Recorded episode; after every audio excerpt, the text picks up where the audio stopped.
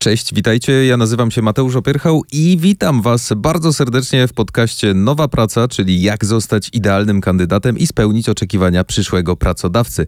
W tym cyklu będziemy rozmawiać o wskazówkach i radach dla tych z was, którzy zdecydowali się podjąć nową pracę albo wciąż jeszcze jej szukają, albo w ogóle też dla tych, którzy mają takie plany gdzieś tam z tyłu głowy, ale nie wiedzą kompletnie jak zrobić ten pierwszy krok. W kolejnym odcinku porozmawiamy o bardzo ważnym kroku, no bo to jest chyba gwóźdź programu tak naprawdę, rozmowa rekrutacyjna. Jak przygotować się do rozmowy rekrutacyjnej? Taki jest tytuł tego odcinka. Jest mi bardzo miło powitać mojego i waszego gościa, którym jest dziś Justyna Pertman, H R Business Partner z grupy O L X. Cześć Justyna. Dzień dobry, witam. No właśnie, w życiu każdego aplikanta przychodzi taki moment, kiedy trzeba się elegancko ubrać, spotkać ze swoim przyszłym pracodawcą, którego się no, nie zna i ma się jakieś wyobrażenia o nim. Wielu z nas ta chwila po prostu kojarzy się wyłącznie z nerwami.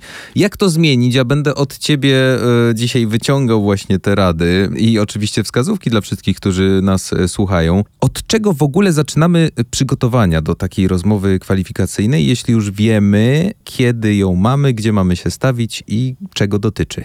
No właśnie, chciałabym podkreślić, żeby zacząć od przygotowania, bo jak pokazuje doświadczenie, często kandydaci pojawiają się zupełnie spontanicznie i etap przygotowania pomijają, więc mam nadzieję, że dzisiaj uda nam się w tej rozmowie podkreślić to, jak, jaką ważną rolę to przygotowanie spełnia. Jest pewnie kilka kroków. Jednym z nich to na pewno powrót do ogłoszenia i skupienie się na tym, co w tym ogłoszeniu zostało podkreślone jako wymagania, ale też jako zadania, po to, żeby sprawdzić, gdzie jestem versus te wymagania, które się w tym ogłoszeniu pojawiają, które kryteria spełniam, a w których są jeszcze punkty, nad którymi będę musiał pracować w przyszłości. Czasem jest tak, że mamy po prostu tyle aplikacji i dostajemy informację, że, że umawiamy się na rozmowę kwalifikacyjną, a pod drzwiami się okazuje, że a to przecież to nie to, to była zupełnie inna, inna droga. Także warto sprawdzić w ogóle, gdzie się wybieramy tego dnia. Tak, na pewno. Powtórzyć nazwiska osób, z którymi się spotykamy, żeby wiedzieć, na kogo się powołać, sprawdzić adres i drogę dojazdu, bo czasami takie prozaiczne rzeczy mogą stanąć nam na drodze do sukcesu. No właśnie, to jest bardzo ważne, żeby sprawdzić te nazwiska, żeby zrobić też dobre pierwsze wrażenie, tak mi się wydaje. I czego możemy się spodziewać zaraz po chwili, kiedy te drzwi się zamkną i, i poproszą nas, żeby zająć miejsce? Po drugiej stronie będzie rekruter, a czasami tych osób może być kilka. Pojawi się tam też menadżer albo osoby z y, zespołu. Na pewno to, czego można się spodziewać, to ciekawości po drugiej stronie i serii pytań, które mają przybliżyć osobę kandydata właśnie. I tego też można oczekiwać od, od samego kandydata, że on z pełną otwartością będzie dzielił się tym, co przygotował przed tym spotkaniem. A czy my mamy jakikolwiek dostęp do pytań, które się tam pojawią, czy to jest zupełnie top secret? Najczęściej nie otrzymujemy tych pytań, chociaż oczywiście zdarzają się zadania do przygotowania i mhm. wtedy to kandydat już prezentuje materiał, który przygotował w domu przed spotkaniem, ale to, do czego na pewno warto sięgnąć, to zestaw takich standardowych pytań, które w różnej konfiguracji mogą się pojawić na rozmowie, dotyczące wcześniejszych doświadczeń, projektów realizowanych, czy też tego, dlaczego dana osoba chciałaby dołączyć do organizacji i kilka takich punktów, które na pewno warto przemyśleć już przed pojawieniem się na spotkanie. A zawsze się nad tym zastanawiałem, czy warto przygotować się z języka obcego. Rozumiem, że jeśli nim władamy, na przykład jakimś, no powiedzmy angielskim czy niemieckim, to nie mamy problemu z uruchomieniem go na takiej rozmowie kwalifikacyjnej. Ale jeśli w spisie wymagań na przykład w aplikacji czy w ogłoszeniu nie było mowy o języku, nie był wymagany, to to, to jest zawsze in plus dla nas, czy, czy po prostu nie zastanawiamy się nad tym i nastawiamy się na rozmowę w języku polskim? Wtedy rozmowa najczęściej jest po polsku. Dobrą praktyką jest też to, że rekruter uprzedza, czy część rozmowy będzie prowadzona w innym języku, co daje nam możliwość właśnie wcześniejszego przygotowania jakichś konkretnych zagadnień, czy też odświeżenia języka.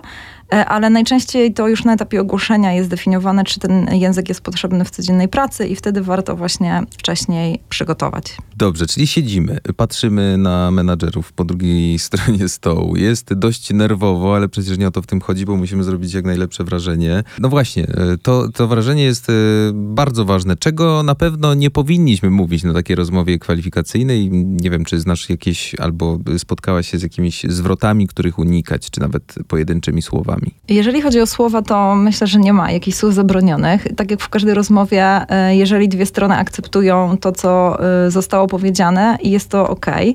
Natomiast na pewno są takie informacje, o których nie warto wspominać albo które warto powiedzieć w określony sposób. Jedną z takich rzeczy to są informacje tajne lub poufne, które najczęściej są zabezpieczone w kontrakcie od poprzedniego pracodawcy. O tym na pewno nie warto mówić. Jeżeli też kandydat miał jakieś negatywne doświadczenia, czy to we współpracy z konkretnymi osobami z danej firmy, czy w ogóle ma złą opinię na temat swojego byłego pracodawcy, też warto zastanowić się, w jaki sposób chce o tym powiedzieć. Ja bym tutaj poradziła, żeby raczej skupić się na tym, czego kandydat poszukuje, czego potrzebuje i na czym mu zależy w nowych wyzwaniach, bardziej niż na tym, żeby podkreślać, co było negatywne u poprzedniego pracodawcy.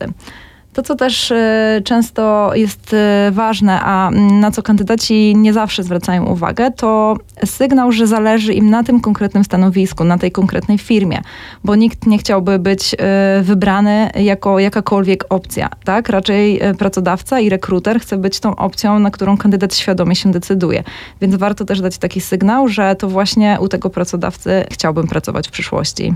A czy zdarza się, żeby pracownik właśnie pytał o przeszłość yy, kandydata, czy, czy, czy to są jakieś takie zupełnie dodatkowe kwestie? Na pewno celem rozmowy rekrutacyjnej nie jest poznanie faktów na temat byłego pracodawcy, bardziej chodzi o poznanie kandydata, jego kompetencji i umiejętności. Natomiast w przykładach, które kandydaci podają, często pojawia się jakiś kontekst, wątek dotyczący właśnie aktualnej pracy i wtedy mogą się pojawić informacje, które są negatywne. Natomiast to nie jest celem tej rozmowy i też czasami kandydaci mogą poprosić o to, żeby nie wnikać w zbyt duże szczegóły. Czyli można sobie zastrzec takie coś, że proszę nie pytać mnie o moją przeszłość. Może nie w ten sposób, ale tak, oczywiście można powiedzieć, że są to informacje, którymi nie chciałbym się dzielić tak bardzo otwarcie. Mhm. Wiemy w takim razie, jak mówić, jak komunikować i jak mówić też o swojej przeszłości, jeśli takie pytania się trafią. No to w takim razie jak się zachowywać, bo rozumiem, że nad stresem niektórzy no, nie potrafią zapanować, co nie jest ich winą absolutnie. Ale czy mowa ciała jest ważna w trakcie rozmowy kwalifikacyjnej? Tak, jak najbardziej. Tak samo ważne jak w trakcie każdej innej rozmowy. I jeżeli wiemy, że ten stres może nas opanować, no to warto wcześniej zastanowić się nad tym, jak sobie z tym poradzić. Czyli na przykład poprosić o szklankę wody, albo przybyć na miejsce spotkania wcześniej, żeby wziąć trzy głębokie oddechy lub jakikolwiek inny sposób, który będzie pomocny dla konkretnej osoby. A jak się ubrać? Bo ja na przykład, to taka tutaj personalna wycieczka, zawsze miałem z tym problem, bo, bo nie wiedziałem, czy sześćdziesiąt do siedemdziesięciu procent tego spotkania stanowi to, jak ja się zaprezentuję słownie, jak będę się zachowywał, a te czterdzieści czy tam trzydzieści procent to jest ubiór. Czy ten ubiór faktycznie jest mega ważny, bo to pierwsze wrażenie pracodawca buduje właśnie na tym, jak nas widzi. Mhm. Na pewno e, ubiór jest częścią tego pierwszego wrażenia, choć nie jest on jedynym elementem. Na to pierwsze wrażenie m, mają też wpływ inne czynniki, takie jak głos, jak e, właśnie sposób poruszania się, czy to, czy chociażby się uśmiechamy. Ale ubiór jest właściwie kwestią indywidualną i trochę zależy od tego, na jakie stanowisko aplikujemy, do jakiej branży, czy też konkretnej firmy aplikujemy. Na pewno to, co bym po, tutaj poradziła, to to, żeby ten ubiór był odpowiedni. Warto wcześniej w ramach właśnie przygotowań rozpoznać, jaka to jest firma, być może w, znaleźć jakieś materiały, albo też zapytać rekrutera, jaki dress code obowiązuje. I to na pewno ułatwi, bo garnitur i krawat to nie jest zawsze ten element obowiązkowy. A czego na pewno nie ubierać? Ja wiem, że nie jesteś stylistką tutaj, Justyna, ale m, tak zupełnie z ciekawości. No rozumiem, mm. że krótki rękaw na przykład odpada zupełnie. Powiedziałabym, że to zależy, do jakiej roli, yy, na jaką rolę aplikujesz. Natomiast yy, to, czego nie ubierać, to czegoś, w czym nie czujemy się komfortowo. W czym yy, będziesz bardziej skupiał się na tym, jak wyglądasz, jak się ruszasz, czy to w jakiś sposób krępuje yy, to, co mówisz, bo wtedy twoje skupienie będzie bardziej na, na ubiorze niż na tym, co chcesz przekazać, a tak naprawdę nie będzie drugiej szansy, więc kandydat ma tylko możliwość ocenienia i zobaczenia tego, co się zadzieje w trakcie rozmowy kwalifikacyjnej albo tego, co przeczyta w twoim C V. Więc jeżeli to skupienie będzie na ubiorze, no to pewnie zabierasz sobie szansę. Na szczęście w dobie internetu no jednak jest dużo opcji sprawdzenia tego przed, nawet zobaczenia odpowiednich zdjęć, jak ubrać się na taką rozmowę kwalifikacyjną. No dobrze, jeśli się już ubierzemy i wydaje nam się, że wyglądamy bardzo dobrze, jak milion dolarów, pracodawca przyszły też tak twierdzi, rozmowa idzie dobrze, ale zdarza nam się popełniać jakieś takie mini błędy, których mogliśmy się ustrzec. Jakie to są właśnie te najczęstsze błędy, które popełniamy w trakcie rozmowy? Te błędy zdarzają się w trakcie rozmowy, ale też przed pojawieniem. Czasami takie prozaiczne rzeczy, jak spóźnienie się albo, nie wiem, zapomnienie nazwiska osoby, z którą mamy się spotkać, to są już takie rzeczy, które na pewno nie przekreślają kandydata w procesie, ale są już takimi mikrosygnałami, że być może ta osoba się nie przygotowała odpowiednio. Natomiast w trakcie samej rozmowy zdarzają się takie elementy, gdzie kandydat koloryzuje rzeczywistość, to znaczy opowiada o czymś w taki sposób przesadny, być może dodaje jakieś fakty, które tak naprawdę nie miały miejsca. Myślę, to... że często się zdarza takie coś. Pewnie zależy. Ja tutaj jestem raczej na stanowisku takim, żeby zachęcać do bycia sobą i do mówienia prawdy, bo jeżeli nie zrobimy tego w trakcie rozmowy rekrutacyjnej, to ta, ta prawda kiedyś i tak wyjdzie na światło dzienne i czy to y, menadżer, czy to rekruter będą w stanie zweryfikować, czy to, co powiedzieliśmy, faktycznie miało miejsce, bo opowiadanie o tym, co robił kolega, który siedział w biurko obok, albo o projekcie, o którym opowiadała mi koleżanka, to nie jest y, na pewno najlepszy y, przepis na rozmowę kwalifikacyjną. A są gesty jakieś w dekalogu rozmowy kwalifikacyjnej, które pomagają i zawsze procentują w trakcie rozmowy? Ja nie mówię, żeby od razu w trzeciej sekundzie pochwalić buty menadżera na przykład albo sukienkę menadżerki, ale coś, co w trakcie zawsze nam pomoże. To jest ciekawe pytanie. Myślę, że tutaj nie ma e, takiego gotowego przepisu na sukces, bo to zależy, kto siedzi po drugiej stronie. E, być może komuś komplement na temat butów się spodoba, ale u innej osoby wywoła wręcz odwrotny efekt. Więc tutaj raczej myślałabym o dopasowaniu się do sytuacji, do atmosfery, do tego też, e, jakie tempo, jaki sposób rozmowy proponuje rekruter, tak? Bo tak naprawdę rozmowa, w zależności od tego, z kim się odbywa i w jakiej firmie się odbywa, może wyglądać totalnie inaczej. Justyna, ja się zawsze zastanawiałem i to gdzieś tam się działo też z racji tego, że mama mi zawsze zwracała na to uwagę, że nigdy nie rób sobie tatuażu, bo nikt cię do pracy nie przyjmie. I teraz wpadło mi do głowy to pytanie, czy czasy się aż tak na szczęście zmieniły, że na te tatuaże nie zwraca się uwagi, czy, czy, czy jednak to wciąż jest jakiś taki temat tabu i trochę faktycznie, jeśli ma się gdzieś w miejscach widocznych, to można by się nad tym zastanowić, czy, czy ja mam mniejsze szanse przez to, czy zupełnie żyjemy już w dwudziestym pierwszym wieku i takie rzeczy powinniśmy wrzucić do kosza? Chciałabym odpowiedzieć, że żyjemy w dwudziestym pierwszym wieku i głęboko w to wierzę, że tak jest. Szczerze mówiąc, nigdy nie słyszałam o tym, żeby ktoś nie dostał pracy albo nie dostał szansy na rozmowę kwalifikacyjną tylko dlatego, że ma tatuaż.